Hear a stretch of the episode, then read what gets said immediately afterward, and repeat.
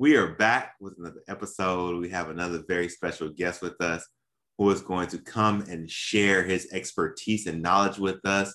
April is going to read his bio, and then we're going to jump right into this episode. Um, I also want to preface that his bio is written in the first person. Um, so I'm going to be reading it as if I were Deshawn. Writer, researcher, student affairs pro, hustler, all these identities and more define me. My name is Deshawn, and I am a recent graduate of the higher education program at Florida State University. I currently conduct qualitative research as part of my day job, but in my own time, I enjoy writing and creating innovative ways to tell stories that we often don't hear. For me, my research joys range from studying higher education environments' impact on Black professionals to understanding the intersection of hip hop and academia. Stay tuned, Stay tuned as we jump into this episode. It's a good one. It is a good one. I'm April Lovett. And I'm Daryl Lovett. And this is Success in Black and White, the podcast, the podcast where our mission is to bridge the gap between, between racial, racial boundaries. boundaries. We can't wait to share our stories, tips, and experiences, as well as hear from extraordinary guests. So stay tuned as we jump into this episode.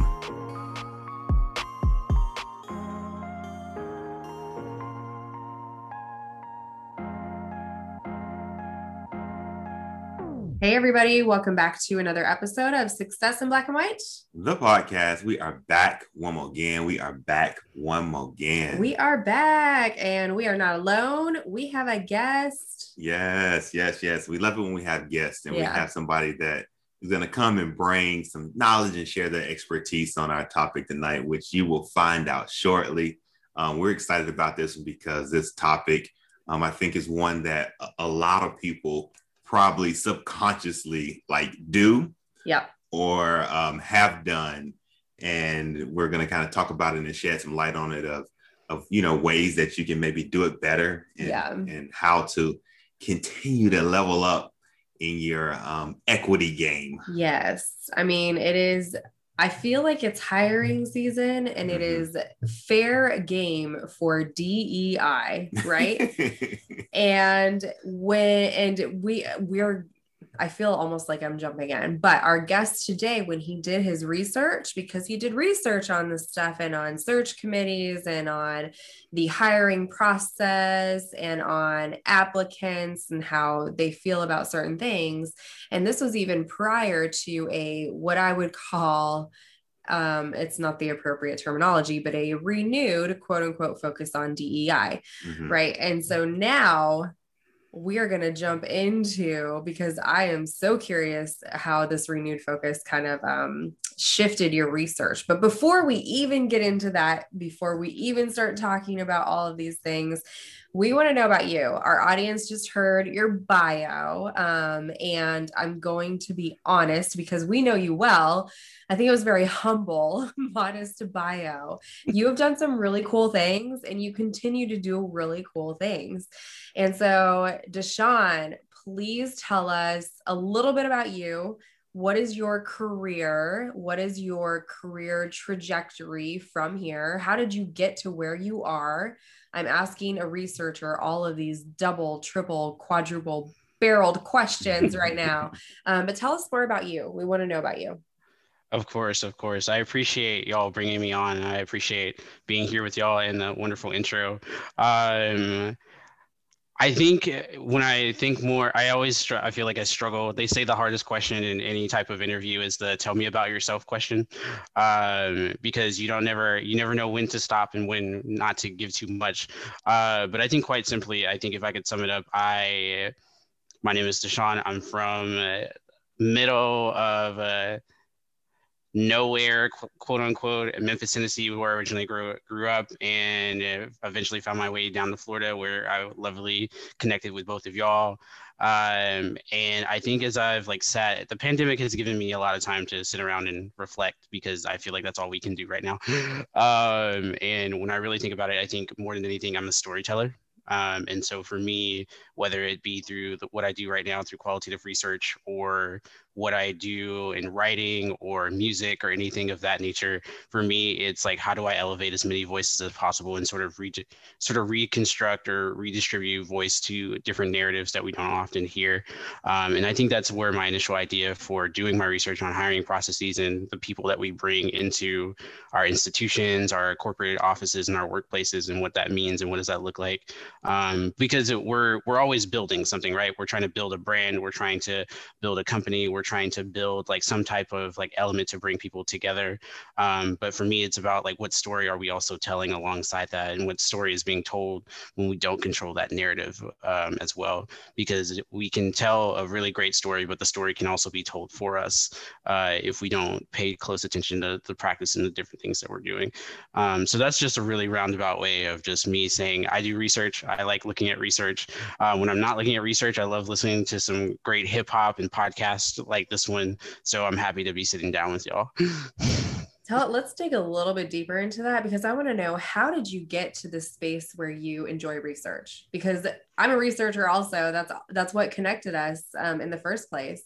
And so I want to know, you know, we know your journey, your schooling journey, but maybe tell our audience, you know, where did you get your undergrad and your master's, and how did you determine that research was a good fit for you? Right. No, a very good, very good question. I think for me, I so growing up in Memphis, Tennessee, and then coming from a variety of other places as well, um, and being just very well traveled because I come from a military family, I wanted to go somewhere and just like feel really steady for a while. So I ended up going six hours away to the University of Tennessee, where I did my undergraduate degree in kinesiology. Um, for folks out there that don't want to use Google, it's like fancy ex- a way to say fancy exercise science. Um, and part of that reason reason was because I initially I wanted to be a doctor. I had a crazy dream of wanting to just go out and operate on people and get away with it and get paid to do it. Um, but that dream sort of fell through after organic chem uh, because that was just not where where I was meant to be. Um, that was just that just wasn't the move.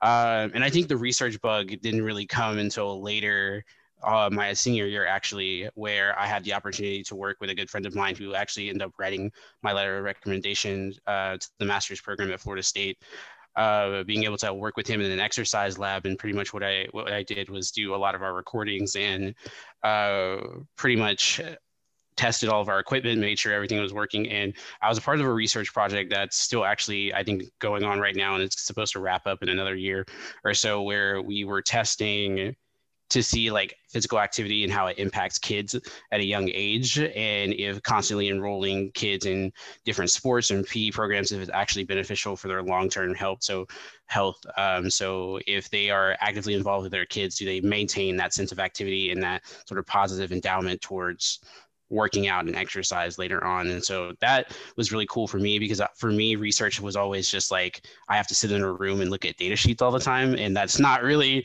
that's not really accurate. Um, and then when I got to grad school in the higher ed program at Florida State, it w- became a lot more oh like I can study things that I like. Oh, this is strange.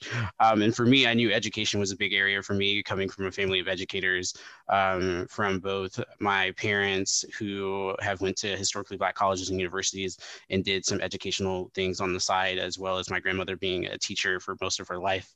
Um, and so I think learning and figuring out how people learn and sort of impact um, based off of like whether their environments or where they come from and different things of that nature has always been something I'm really interested in. And so I had the opportunity to do research for myself. I got to work with another amazing faculty member, uh, fellow guest that y'all had on the show not too long ago, Dr. Cameron Beatty. I worked with him for a while. Um, and that for me just solidified that if I can do research that I love, which is surrounding education, especially um, if I get to study like Black folks and their impact and their understanding of higher ed and how we're doing justice by them and maybe not by them sometimes. I feel like I could do research forever. Woo. I love it. He said research forever. I'm just sitting up there. I'm looking at both of you all. I'm like, I'm with you. I'm with you. Y'all can have all of that. I get it. Like, we can have all the research. y'all can have all of that. Woo. Well, and I love that, you know, you talked, you talked a little bit before about the storytelling aspect. And for me, that's really, well, for both of us, mm-hmm. that's really, really important because I think it's, it's often left out, you know, when, especially when you think about typical research, the way that people think about scientific research, or they think about the way that we use data to tell a story, but it's usually it's to influence a business decision. And therefore, a lot of it is quantitative, and you're just throwing like numbers and mm-hmm. percentages nothing wrong with that. I have to use that method all the time. I'm sure you do too. But there's something really special about being able to do storytelling. And when we say things like mm-hmm. qualitative research, which is really just exploring narratives and, you know, what we can find out in the context of, of certain data um, that is not necessarily like numerical or ordinal. You know, I think that it's really important to be able to tell that story. And I think that it's really important to the research that you did in your master's thesis um, which is which was like the main intrigue about you and i will tell you when i first met you and you were working um, in the division that we were working in and i met you and i was like oh this like this is a cool dude right and then you told me about i'm honored and the, you told me the article the article that you had written and what you had written about and i was like whoa like, this is super important. And so, that article, you know, I reference it often. I read it. I'm gonna be honest with you. I read it through one time and I should read it more often and I should have gone back through and through. So, we're gonna have you explain a little bit about your research and what you wrote. But I, I have used it the one time I read it, it made such an impact on me and the way that I work now when I hire and in search committees. And when I talk to other people that hire, when I'm on a search committee, I'm like, no, we can't use that term. And here's why. And this is what I learned from the research that my friend did and published. So I'm just really proud of you, but I also really want to dig into the research that you did. So talk to us about it. Tell us what it was. Um, tell us what you found and then let's let's talk a little bit more from there about it because i think it's really important of course. I appreciate you singing my praises. It's it um that that article in reference to it was it it was a long time coming and a very very long process. Um, i think as someone even though i was used to doing research i think something i'd never really understood is how long the publication of research process takes. Um, but that's a whole nother conversation for another day because there are many processes and different things like that that could definitely be more equitable and re- revamped. Um, but uh, not too long ago, it feels like millennia ago because we've been it the pandemic's been going on for five years obviously. Um, i wrote an article called elephants in the room the understanding and dismantling the black assembly line. And pretty much my thought process from that was came from a very simple observation. For me it came from uh, going through a search process multiple times being told that i was doing very well through each stage of the interview. Um, and then what's particular, I think, with us working in student affairs, like waiting and the field now coming to this sort of juxtaposition of like our processes are too long. And it's like, yes, we could have told you that. Um, but after so many rounds of interviews, waiting to hear back, and then I noticed that everybody else was hearing back from different positions they applied to. And I remember I personally had to reach out to the institution that I was wanting to work at and uh, I remember just a singular email. I actually keep it in my inbox because it reminds me a lot of my research of uh, like your your references were great, your abilities and your ability to interview were really great. Your skills are very something that our office could use. But we decided to go with someone else who seemed like a better fit for our office at the time. And so I think when I immediately felt that, I was like, whoa that's strange. Like i i'm used to being like that feeling of rejection. I think that's a natural tendency but i think the other feelings of misunderstanding and and just confusion and rage and a little bit of just like confusion amongst all of those things really surfaced for me because i was just like what did like what didn't go well? And then it was a, a big um, sort of like circle of back and forth emails that were very vague about well if I didn't do as great as you thought I did, well, can I have feedback about it? It's like, well, no, we can't really give feedback. We can just say that you did well. Well, if you're saying that I did well, why didn't you hire me?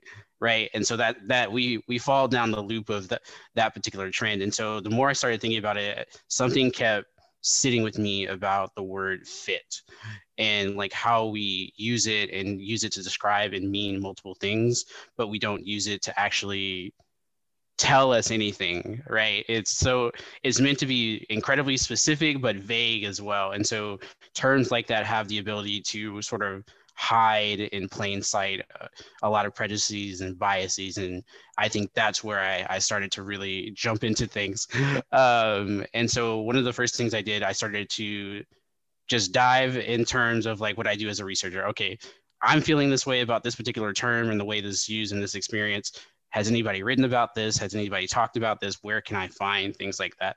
And i did find a couple articles that sort of started me on the journey and then i was like kept going i kept going but there was not a lot of research covered on it so the literature was in and of itself very very minimal. And then uh, an opportunity came through and it was like hey like we're accepting abstracts right now. We're going to let people know if we're going to do full articles. And i was like I don't have a word for this yet. I don't have a word for this experience, especially because um, it coincided with a lot of other experiences. I was noticing specifically how a lot of Black professionals would go through the job search experience, um, not only not only in my personal friend group, but just from my observations throughout various social media sites and people that I had like knew tangentially of. Uh, going through search processes, not hearing back, hearing back very vague answers, or just like sort of falling into certain positions and then realizing that it wasn't exactly the way it was described and then later leaving. And then you sort of see like this revolving door which i talk about in the article of you see black professionals or sometimes all professionals of color come into a position and then over time they seem very defeated or they seem just very unsure about the work that they're doing. Um, they're usually tasked with a lot of different things, whether it be uh, like actual physical task or emotional labor that isn't really part of the job, and then you later see them leave. Um, and that is sort of blamed on them and the way they were able to cu- to cultivate the experience rather than the environment they, that they saw themselves in. So I ended up writing the abstract. I dived and did a little bit more research, started to figure out that there had to exist something about this that if it's not currently written about, maybe I need to be the person to write about it. Um, and I actually get found an inspiration from a roommate of mine um, not long after we saw the passing of uh, Toni Morrison because that was one of the quotes that she was she was very adamant by, and I think still very much resonates with me today. It was like if there's a book that you want to read and it does not exist, it has now become your responsibility to write that book. Mm. Um, and so I started thinking more about that, and I started doing the actual research, um, more so from a theoretical um, perspective first because uh, I didn't have anything as far as immediate test subjects. Um, and so I think the easiest thing for me, I think, was to figure out how can I make sure that this reaches critical mass in a very short amount of time, and what gives this idea of legitimacy. Um, and so, legitimacy, especially when we think about higher ed, it comes from what journal is it published in, like where is your research conducted, what theories are you specifically using, and it's like it's like clout chasing. You got to figure out what's going to give you the most clout right away, so that people are going to be paying attention, so that your article, like the new song on the radio, is going to get played first.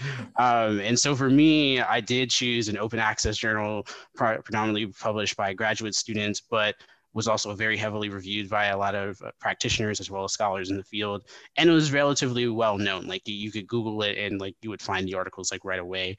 Um, and so for me then i started on this journey of like how do i construct this experience? And it came through um, a book that i have read multiple times now, uh, surprisingly, but I don't actually own it. I've only read it either as a PDF or I borrowed the copy multiple times from other people um, called Debunking the Myth of Job Fit um, in Student Affairs in Higher Education. Um, and it's, a, it's by a multitude of authors and edited, it's an edited volume. And specifically, there is a chapter by Patrice Palmer and um, Heather B. Browning. And specifically, one is a Black trans transgender individual and the other is a black woman. And they both spoke on this experience of like what they call the person of color assembly line. And so basically what that is is talking about how in higher education spaces they specifically were talking about a lot of faculty spaces but also a few um, staff spaces as well where space in and of itself is not conducive to the development of members and professionals of color because majority of people that work there are white majority of folks who are in upper administration are white. Um, so it's a lot of whiteness and whiteness is very pervasive in the space. And so to sort of meet that diversity quota they hire someone who's a person of color. And then one thing that we know from a research standpoint is that when you a, hire a person of color, the students of color are going to come and they're going to bring their problems about with them. And a lot of them tend to be with this, cl- this campus is not inclusive because whiteness is everywhere. Uh, right. And so while that is great because it provides an area of mentorship for a person in that position, it also brings a lot of emotional labor. It brings a lot of emotional taxation. Um, and then it prevents you from being able to do quote unquote the real work. And then while you're trying to advocate and do all of these things, you start to realize you're either your place in the space is either there for one or two reasons. You're there to give the appearance of diversity, or you are there so that you can be the expert on diversity. Um, and sometimes those things coincide with each other in that you are there to be the expert in diversity, which means we're going to ask you all the questions about diversity, but don't expect things to be done about said diversity. Or you're just here to look nice and be our like diversity person right? Um, and so for me i started to dive a lot more into okay specifically how we think about this with student affairs how we think about this in the corporate world. And that's when i started thinking about from a theoretical standpoint, obviously, I have to start with critical race theory because critical race theory is very inundated with the fact that we have to acknowledge that race is real, racism is ever pervasive, and there is an existence of oppression. Simply put, we have to give legitimacy to a lived experience that is very obvious. And I was like, for me, I was like, okay, so how can, what other component can I use to sort of build this idea of this cycle that's also happening specifically tailored to black professionals. And for me that came through systems theory. And so i thought it was very telling to be able to use something that is common within sociology and various other fields of study but also is very prominent in business. Because i think a lot of times we like to think that certain fields are very they're exempt from feeling all of these things right um, and so by combining those two together, I sort of created what I call the Black Assembly Line to give a name to the experiences that were happening to various folks and something that I even experienced. So uh, again, you have this space that is inundated with whiteness. You bring in professionals of color. They go through and are trying to just be a professional, just be where they are in their space, trying to do the work that they want to do, and they're tokenized, they endure microaggressions, and then as a result of that, it brings a lot of trauma and it brings a lot of burnout as well. And so, very similar to the generic articles that were written about like new professionals as they enter their first stage um, and enter their first stage of their first job after graduate school, you sort of reach that fork in the road of like, okay, have does this fit, right? Does this idea fit? Of does my presence fit here? And the problem with that sort of mindset is that you it's hard to fit somewhere where the environment was not perfectly crafted for you to be there so a lot of times for a lot of pro- professionals of color you have to come into a space and then make that space your own and mold that space to conform to you. And that's very hard because it's often an ongoing process of you having to lay claim to your space and then also knowing how meritocracy and bureaucracy works in a lot of not just higher education, but a lot of large scale organizations that have multiple multi-functioning parts, you you have to do that either with or against the system. And a lot of times those systems do not operate within your favor. And so for me, it was a really good opportunity to really sit down and think about and write about and give a lot of voice to this experience that is present that we know exists but didn't really previously have a name and then build it around this idea of the lack of um, professionals of color and the lack of faculty of color um, to match sort of everything that's going on. So right right now, when I sort of tailored everything based off the Department of Labor statistics, what was very interesting that I found actually when I was doing all the research was that across every every field that we considered an industry within the, especially within the United States, higher education included, business, um, medicine, there is job discrimination that is inherent within a search process because we cannot actively sort of stop biases from pouring through. But what's very interesting is when you have white people on one side everybody else on the other side. There is less discrimination, obviously, for white people, but also there, as the years have gone by, there's been less and less discrimination for our Latinx, Latinx folks, Asian folks, like multiracial folks, or um, folks that are deemed to quote unquote fall outside of certain margins of raciality or racial composition. Um, but it's been consistent for Black people. So like discrimination going down for everybody else, but for the last 25 years, um, which is where I pulled the research from, it's been the same. In some cases, depending on industry, it's actually even gone up.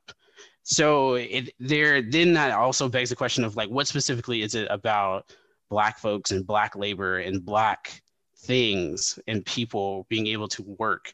What does that say about that particular um, way that we're able to exist in certain spaces and different things of that nature because then you once you are able to see that you see all the other nuances that exist right so there are less black people in industry in certain industries more white people in certain in a lot more of those industries. White people are statistically i think it's like two or three times more likely to be in manager or higher upper upper administration roles. And those are the roles who are hiring. Statistically you're more likely to hire people that look and share common things similar to you. And so if white people are doing all the hiring that again creates the cycle of not many people of color especially black folks getting in.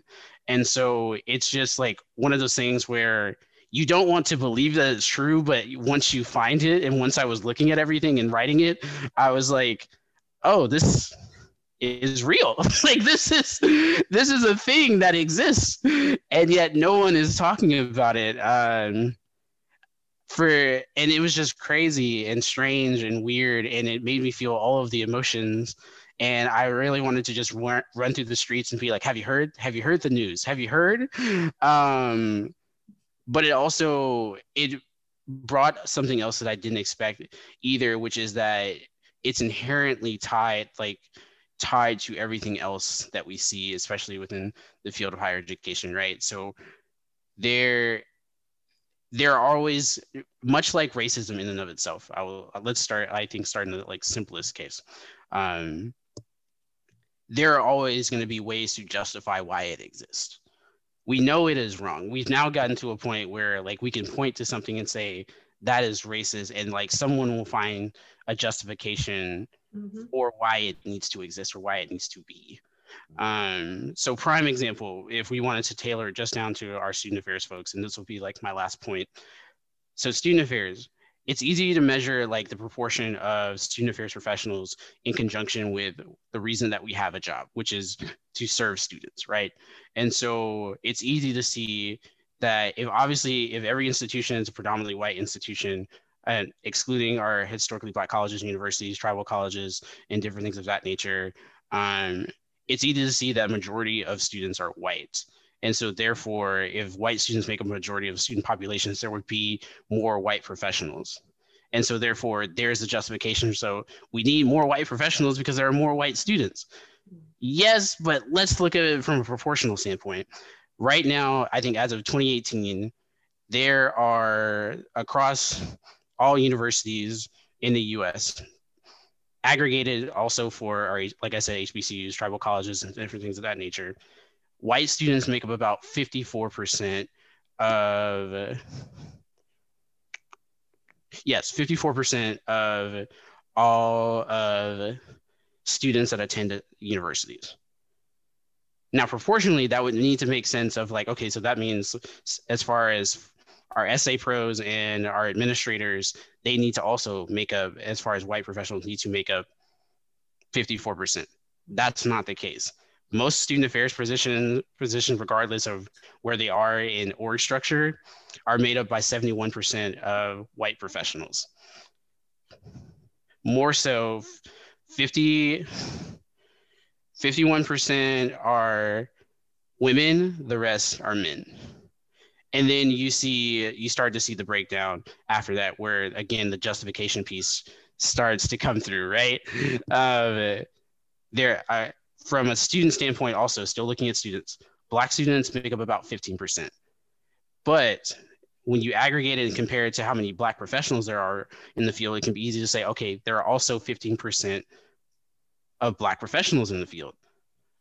Easy justification, but let's also think about that.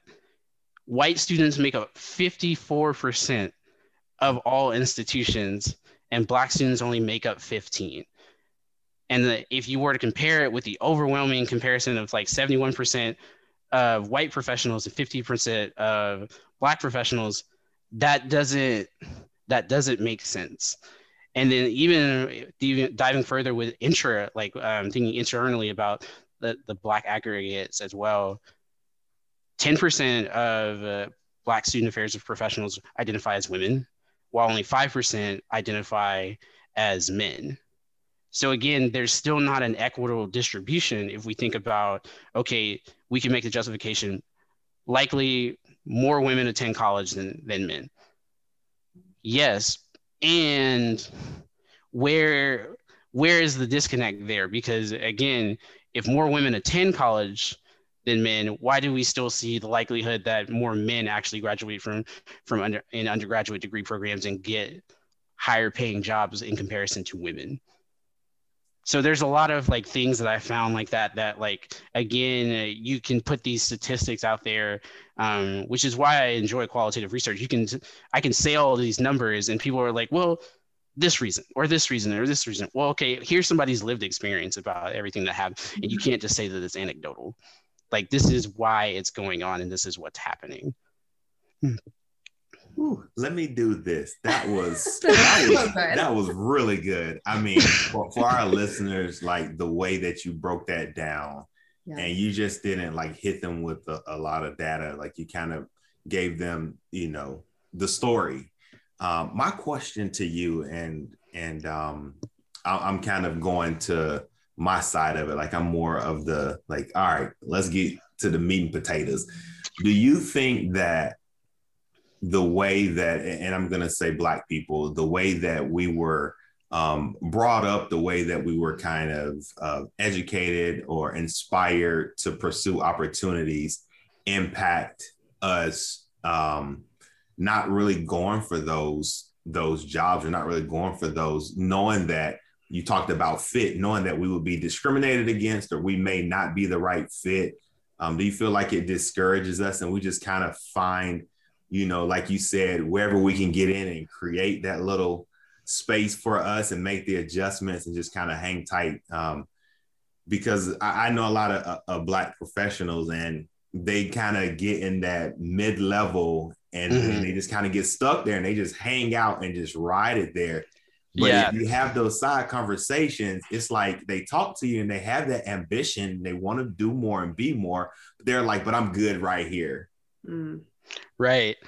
Mm, that's a tough question because I think it's one of those questions where it's a yes and right um i think a lot of the ways that and this is not to say that like blackness in and of itself is a mono is monolithic experience mm-hmm. um but i think it can be easy and it is very much like okay like we are okay let me get to this let me get to this place where i know i'm gonna be comfortable. I know i could get at least this job and i'll write it out and i'm good.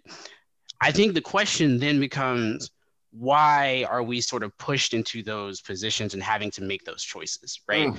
um, because i think it's very easy to be we have been socialized to be to be that way. And it in part it is like okay my ambition allows me to go this far. I want to do as much as i can with this.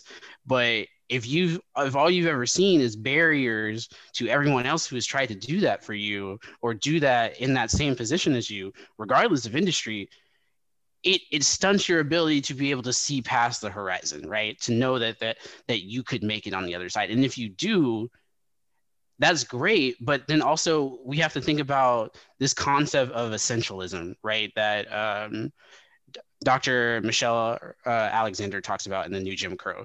Essentialism is also important because it reminds us that for instance if we wanted to think about president former president barack obama he succeeded where so many other people would have failed. But you also have to realize he succeeded as the exception not the rule. Mm-hmm and so, in thinking about that in the same way, I think, Daryl, when I think about your question, I think about that ambition and like how we are raised, it sort of does dissuade us. But it, we, you also have to then ask the question of what are the barriers and the structures that dissuade us, right? Think about how many. I think the statistic came out recently, and I don't want to say the number because I don't want to get it wrong, but the percentage in which students, especially Black students, are able to graduate from high school. Think about think about just think about college, and then pursue a college degree grow like grows exponentially by just having one black teacher in the at some point in their K through 12 experience. And so when you think about who's been teaching us the, these things and teaching us these barriers and putting us in these positions, it can easily be like, okay, like we're not trying hard enough. No, actually, we are trying hard enough. And not only are we being kept from the positions, but we're also being socialized that these positions are not for us. And so the question then becomes, well, why is that, and who gets to make that decision? Prime example I will give uh, with student affairs. One thing that I found that I thought was very interesting. So upper level administration, uh, when it comes to th- those type of positions, anywhere from associate dean and all the way up to college presidents, majority of those are filled by white men. But when you also aggregate it and look about like at the percentage of other um, folks of color who are in those positions, majority actually eight percent of uh, folks who are in like upper level administration positions are black men. So they do. There is sort of that breaking through, and that ambition comes through. But again, there's always a consequence to be paid at the end of that, right? So I think also thinking about okay let me work hard enough and okay i'm eventually going to be this avp this associate dean or in these positions. But then think about what positions they usually land in right? How many black men do we see rise to those positions? And then are immediately the chief diversity officer they're in charge of the center for xyz thing that is usually the most underfunded thing on campus. Root is usually directly connected to diversity. So then the question becomes, okay, if I make it this far, am I only allowed to be in charge of the black stuff, right? The black low income, LGBT, Latinx, like, am I only allowed to be in charge of these things when I know how I have skills that allow me to be in those other areas? Mm. Yeah. Ooh. That's good. And Preach. yeah, I mean, I, I, think you touched on a, a, little bit of what I was what I was thinking um, of, of how a lot of it is kind of self-inflicted to where and, and I'll speak for even from my personal experiences to where and April knows this to where there are opportunities and she's like, Oh, like you ever thought about doing this or you ever considered this? And I would be like, ah, I don't know if I'm qualified for that. And how mm-hmm. I've assigned my qualifications based off of those barriers that have been ingrained based mm-hmm. on who I've seen in those type of mm-hmm. positions. Mm-hmm.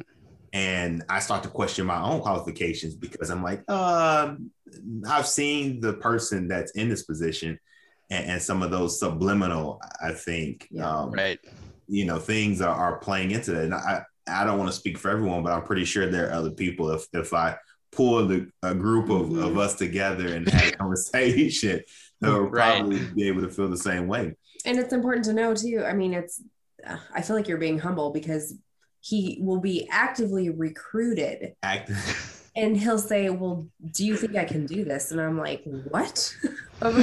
yes, of course you can do that. You've been doing things like that. And it's just a, it's yes, I also, just wanted to not invalidate you, but also I think you touched on it though. Like I'm just not trying to go there and then just be the the guy that handles all of the stuff that you just said. Like right. I'm, I'm like, well, I don't want to be that person. That emotional piece that you were talking about, um, I think that's overlooked. Um, mm-hmm. and I feel like that that matters and and that should be explored. Like when you were talking about that, I was like, that's what somebody should do some some qualitative research on. Your next project. That piece right there. I'm writing it down right now. Let me write it down in my note cards. yeah, that emotional piece because I feel like that gets overlooked because it fills in that little gap of as other duties assigned. Mm-hmm. You know what I mean? And I know that I know that well. I know that well. I really want to do this because, I, and this is a little bit of a rabbit trail than the questions that we sent you, you know, as part mm. of the mm. interview. But I think it's really important that we're talking about this from a very, um, well really you've talked about it at high level you've mm-hmm. talked about it like in the weeds as well which i think both are really important and you know one of the things for me i know reading the article was like eye opening to me and it almost immediately it was one of those things i was like i'm never using the term fit again and not only that if i'm in a search committee i'm thinking about the way that i'm thinking about candidates and so that kind of level of self-awareness is important mm-hmm. i think mm-hmm. but i'm curious like what are do you have some recommendations for people who maybe are mid managers or senior level leaders who are in charge of hiring processes mm-hmm. of for search committees like how do we move away from this because in our field which is in higher education which is you know within the student affairs realm you know for for people in our audience who understand that but it really for anywhere i feel like people use the term fit mm-hmm. as the coverall like oh this person just didn't fit our culture um, mm-hmm. and that's our excuse for not hiring them but really they have all the skill sets mm-hmm. um, that everybody else would have and so i've really tried to move away from using that term and it it makes me bristle now when other people use that term so what are some what are some maybe concrete tips? Um, and maybe this is a brainstorm of all of us i don't know but what what, are things we can do to ensure that we move away from that level of thinking? Mm, very i think mm, that's a that's a hard that's a hard question. I have some recommendations based off of what i wrote in the article and another piece um, that i was able to author recently as well. Um, i think it really boils down to how are we, whether it be the search committee, whether it be the person who is the hiring manager, um, how are we going to disrupt power? And by that, I mean, how are we going to disrupt the very things that hold power that we don't think about right so even in the in the term fit like when you think about a conversation i was just like oh like i don't like a very good example for me I don't think this person is a good fit. Oh, why do you think that? Um, well, he doesn't seem like the person that I could hang out with, or he doesn't seem like the person that I could like go and grab a beer with, or something like that. Um, and it's just like, well, that's not what he's being asked to do. He's not being asked to go do these things with you. He's being asked to do X, Y, Z thing in his job description, and is that aligning with those things? So I think power is one of those things that I really, really hope to explore in the future, specifically to this process, because I think it shows up in very very specific ways that we feel like we can't control. So not only thinking about like words like fit but also going back to daryl your earlier question and comments about qualification. So right qualifications is just another term for value when we think about it that way what you what qualifies you to do it what qualifies anybody to do anything? Like have i had experience to do it or that i actively do it now or i am willing to learn how to do it? Like what what like what are those things that align with like how we're talking about these things right? Um and so i think like thinking about the power that comes through that and the power of discretion specifically. So hiring managers and the ability to send jobs or recommend someone to a job and just like say like oh just turn in like give me your resume or anything like that. I'll make sure you get at least a first round interview right things like that where people are able to use their discretion in a specific way to help someone and uh, don't get me wrong that's not bad. Like especially when i think about like black folks and like those of us with a little bit more melanin i like those opportunities because it, it puts us in the door when we would not have had the opportunity otherwise. But i think when it goes unchecked and when we don't think about it then we run into the issue of like how are we then making this space a lot more dangerous or assimilated than we think it is um, and then i think it also comes through the actual structure of uh, search committees as well right? So in thinking about that how are who's on your search committee? How are people trained before they get onto their search committee? Do you address or have any conversation about implicit bias in that search committee? And then thinking about the positions of the folks who are on that committee as well. If the if the committee chair is someone who is an upper level administrator an avp or a director of some department and my office has a good relationship with that department how do I jeopardize that relationship or how is that going to be impacted when I speak my truth or speak my voice about trying to advocate for a candidate? And is that going to re- reflect poorly on me? And a lot of people are perfectly fine making those choices and the decision because I think, again, it goes back to discretion and it goes back to like how are you able to speak power the truth but i think those are very very real things that sort of show up in in that space as well and so how our search committee is going to in the future and now start to think more actively about those things and how are we going to tackle those things. And then another thing that i remember having a conversation with someone who was very interested in my article um, we went back and forth about it for a while. Um, the idea of just having someone who is an expert in hiring processes or an expert in diversity and inclusion be a part of the committee that actually does not make it better. All you have done is created emotional labor for someone to take on and that then they have to be the sole spokesperson. That's not helpful because everyone needs to understand and, and, realize that they are bringing biases, right? It doesn't help to bring the diversity, the director of diversity and inclusion into the search committee and give an opinion and give it a recommendation if the hiring manager is the AVP and then the search committee, the person in charge of the search committee is another AVP and they're friends, they work together, or they really like one of the candidates, or the fan, the candidate is someone that they are friends with. Again, discretion, right? You can't put it's again goes back to some of the earlier thought of like you can't put a lone person in a position. Oftentimes, people put in those positions are typically women of color. Um, put those people in those positions because all you're doing is creating emotional labor for them to then be the one that has to speak out mm-hmm. for okay are we thinking about it in this perspective? Are we thinking about it in this way? And how are we going to do it? And then what when they're not listened to all you've done is invalidate someone's experience in terms of being able to advocate to have more diverse people in the candidate pool and different things like that. And i think the last thing would just be having to understand that equity is not a singular process it is a processes of multiple things right? So it's the use of discretion of a hiring manager or uh, the hr person to be able to be like i don't like that this candidate pool is not as diverse as i would like it to be. Let's keep this application out for a lot longer or let's how are we sending out this notification uh, of an application or of this opening? How are we recommending people? How are we bringing people into the fold? And uh, then uh, being able to say okay now that we have a diverse enough pool how are we making sure that just because we have folks of color in the pool how are we making sure that a lot of them are actually getting to an interview? If they have the qualifications if they have a quote unquote like all of these things that we're looking for on a tangible application mm. like how are we making sure that they get a, a, chance to speak their truth in front of a search committee and being able to be advocated for in the same way that everybody else is because i think there's also this illusion that's created that hiring pools or candidate pools are actually not diverse and that's actually not the case most of them actually are really diverse but that doesn't mean anything if your folks of color or your folks with marginalized identities aren't getting the opportunity to speak and like be interviewed. Mm-hmm. Um, that actually hurts their chances a lot more because then they either are floating around and don't know the status of the, the search process or they never even got a chance.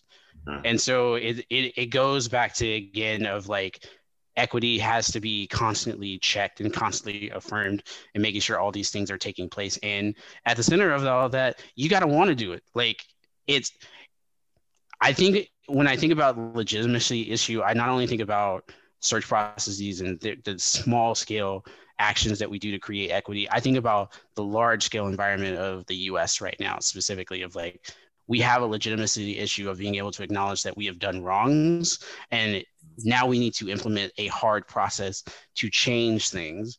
And change is hard. And so we would rather do the simple thing.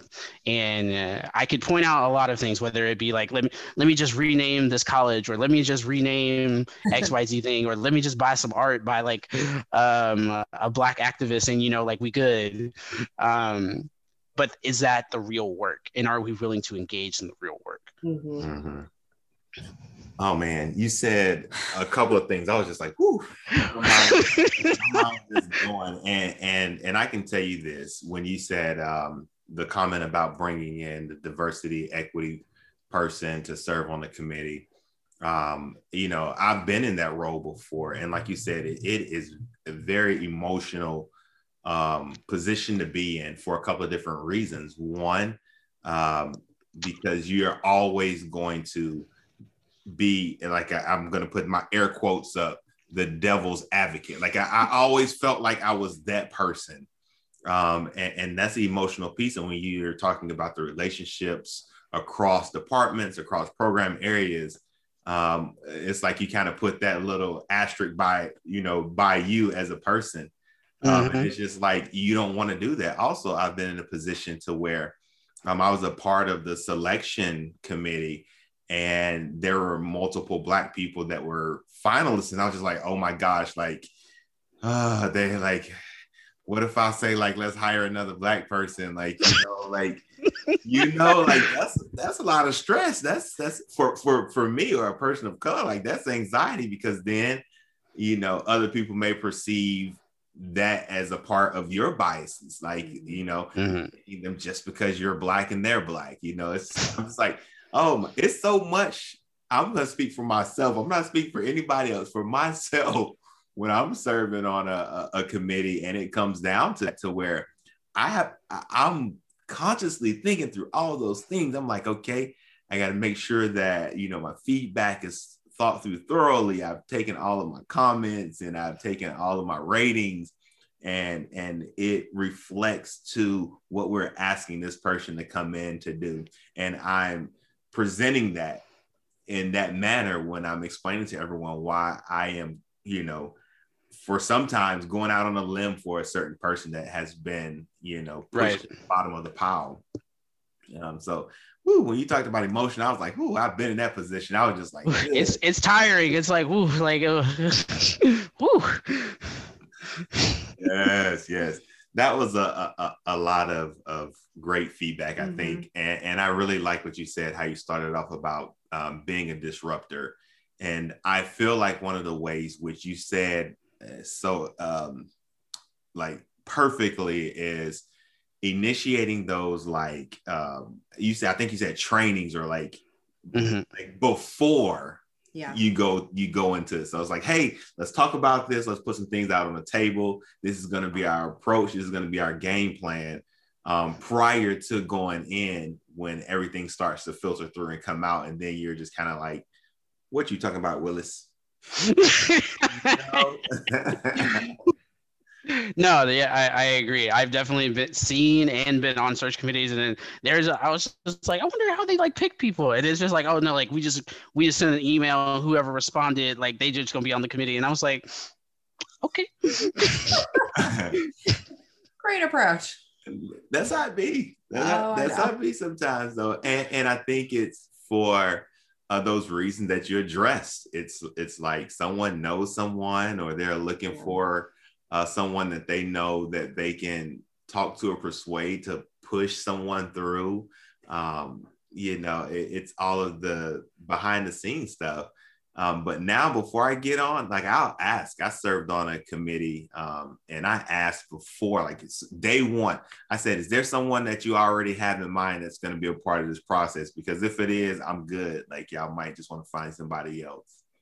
And people don't mm. like that when I say that, and they kind of look at me funny, and you yeah. know, they give the PC answer. No, this is an open search. We're looking for the best qualified person. But as soon as I sense it or I feel it, like I'm like, here, let me tell you this, because this is the way it seems like it's going.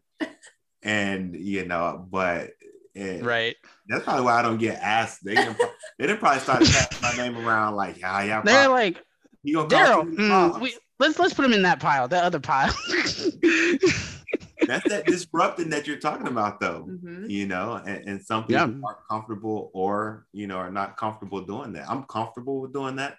Um, I'm not one of those people that feel like I have to like be involved in that. Like there's some people like I got to be on these committees. I got to do this. I'm like, no, nah, I'm good. Like I'll make my name somewhere else. But it's also up to white people who, if you really like think that you're an ally okay first i don't think that white people can name themselves as allies so let's get that straight. But if you are trying to be an ally and you are you are in that position you can't leave it up to the people of color or the marginalized people on that committee to be the ones to speak up. Like that's not mm-hmm. okay. That's not okay. Like you have to be the one to say like this is not going well or we need to reconsider and here's why or let's use different language you know and some of it is just leading by example i know um i think in the le- in the last not in the two searches ago that was part of. Um, you know, one of the things I said, I came right out and I said, and I said, I have been guilty in the past of using the term fit to describe why I think a candidate should be here without having any additional qualifiers. And I'm putting that on the table right now so we can all avoid that because I don't want to be that person again.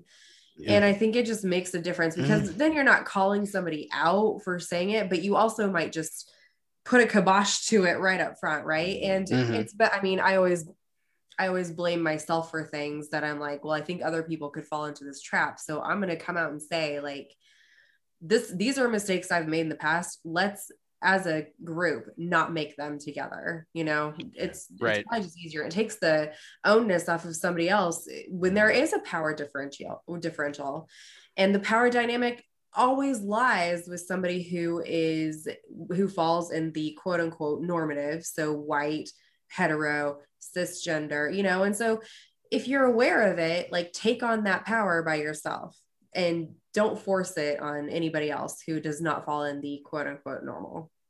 Right. One one of the quotes that I feel like I've loved that sort of resurfaced um, this year is that um, I don't need any more allies. I need some co co-conspirators because um, I think that's so uh-huh. powerful, right? Because it's just like we we love we and I think mainstream media now really loves this idea of like allyship. Like, um, I remember someone we have like a diversity and equity like thing going on at the institution that I'm currently at, and somebody mentioned an article, and I actually went meant to went, go back and find it, and it's like when black people die, white people read. And so that's what we saw this summer and like continuously now of like oh i like i'm trying to read all these things and like make sure that i'm an ally make sure that like i can like when the when my calling is right the black person's to point at me and be like you you i need you as the ally. And it's like that's not how it works right? I need you to leverage the power that you have whatever minimal it may be and be my co-conspirator. And that doesn't mean like you show up when the fighting is going on. I need you to show up when we're still planning, when we're still trying to figure out how to execute, when we're still trying to figure out these other things. And so I think that's something that I've like started to live by a little bit more of like, I feel like I'm good on allies. Allies have showed up pretty consistently in the same way. I'm 25 and I've been black all my whole life. They didn't showed up the same way the whole time. Let me let me try this co-conspirator thing and see and see if that that shows up a little bit different. I love that yeah.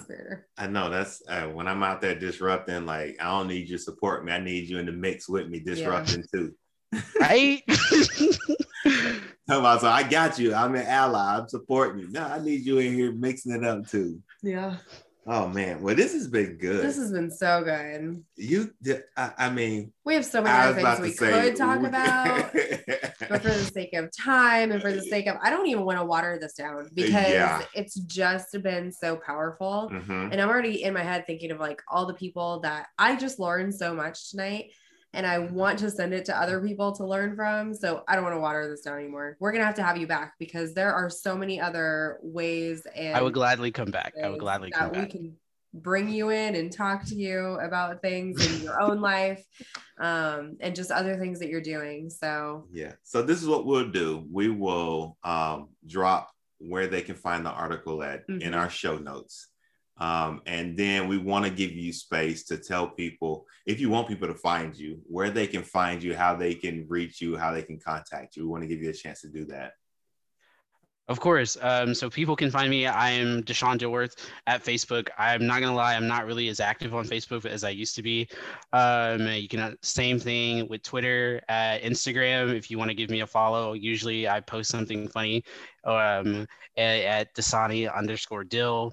And uh, right now, I'm actually in the process of launching my own podcast. So if you want to give those pages a follow as well, yes, April. yes, um, you can find them both. One on Instagram at maskoff21, uh, and then the other at maskoff31 on Twitter. So feel free to give me a follow if you want to have more of these conversations and see me sitting down. And hopefully, I can I can bring these two on my podcast, and we can see how it goes. Yes. Definitely. Take like 30 seconds and give us a what is your podcast going to be about, so people can go listen. Yes, yes. All right. So the first episode has already dropped. I was just promoting it earlier today. Um, but my podcast is called Mask Off, and it's the opportunity for me to sit down with other Black men and a few other Black women and a, black, a few Black queer and trans folks to sort of discuss like what does it mean to live in Black culture right now today, and how is a lot of that sort of shaped by Black maleness and Black masculinity, and how do we go about unpacking that so that we can build stronger Black men in a stronger sense of like black culture going forward for the future. That's good. Yes. Everybody go follow, Go go, follow, go listen. listen, go support. Mhm. All right. Well, that's all for tonight. That's all for tonight. Until the next time. Bye. Peace. Thanks for joining us for this episode of Success in Black and White, the podcast. The podcast. Music engineered and produced by DJ Vance. Remember that you can join our email list at successinblackandwhite.com for more ways on how you can help bridge the gap between racial boundaries. I'm April. And I'm Daryl. We're out.